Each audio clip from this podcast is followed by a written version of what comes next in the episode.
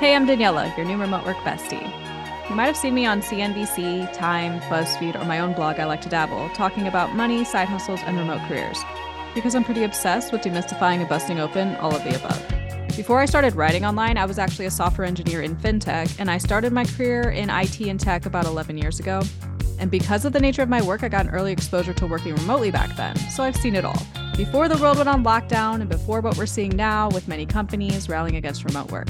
So when I look around at how the panini sped up the evolution of how we work and how we think about work, and then see all of this anti remote work propaganda that's happening in the media as a direct response to employees having, quote, too much freedom, unquote, it makes me pretty mad.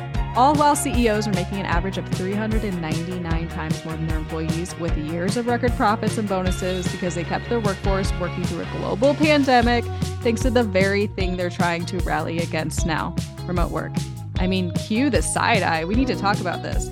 The days of 90s cubicle culture are over. The days of pizza parties are over. This is where the podcast comes in. I know it seems like everybody has a podcast these days, but not like this one, I promise.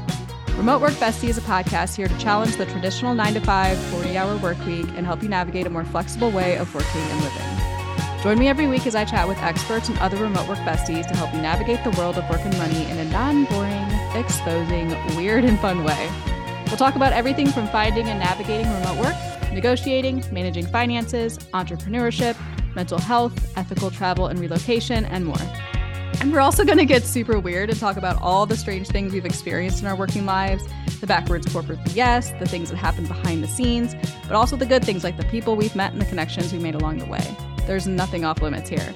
So if you're in, don't forget to subscribe to the podcast so you don't miss an episode. I would also love it if you could rate and review on Apple or Spotify and share it with your friends. Your feedback will help us reach even more remote work besties who are challenging the traditional way of working. And with that, see you next week.